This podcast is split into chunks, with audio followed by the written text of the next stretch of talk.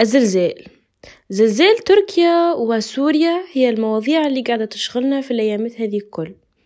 ذاك علاش لازم نعرفوا أول حاجة اش معناها زلزال باش نتعرفوا على بعض النصائح باش نحموا رواحنا خلال وقوع زلزال أول حاجة الزلزال هو اهتزاز ولا برشا اهتزازات فجئية للأرض نتيجة لتحرك الصفائح الصخرية.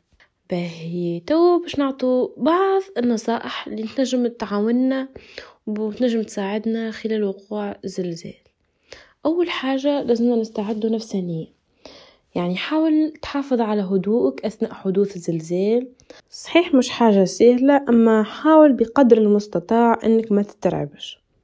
ثاني حاجة توجه لبلاصة واسعة ومفتوحة بعيدة عن الأشجار والعرس متاع الضوء والبنايات. إذا كانت المسافة مش بعيدة برشا. ثالث حاجة قص الضوء والغاز. وإذا حصل زلزال وأنت مازلت ما قصيتهمش ابعد عليهم قدر المستطاع. إذا وقع زلزال وأنت موجود في الدار حاول تنزل على الأرض تحتمي بطاولة وتحط يديك على راسك.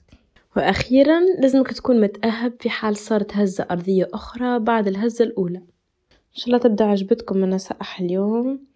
ونتمنى الرحمة لكل الضحايا الأتراك والسوريين. وربي يشفي كل الجرحى. والسلام.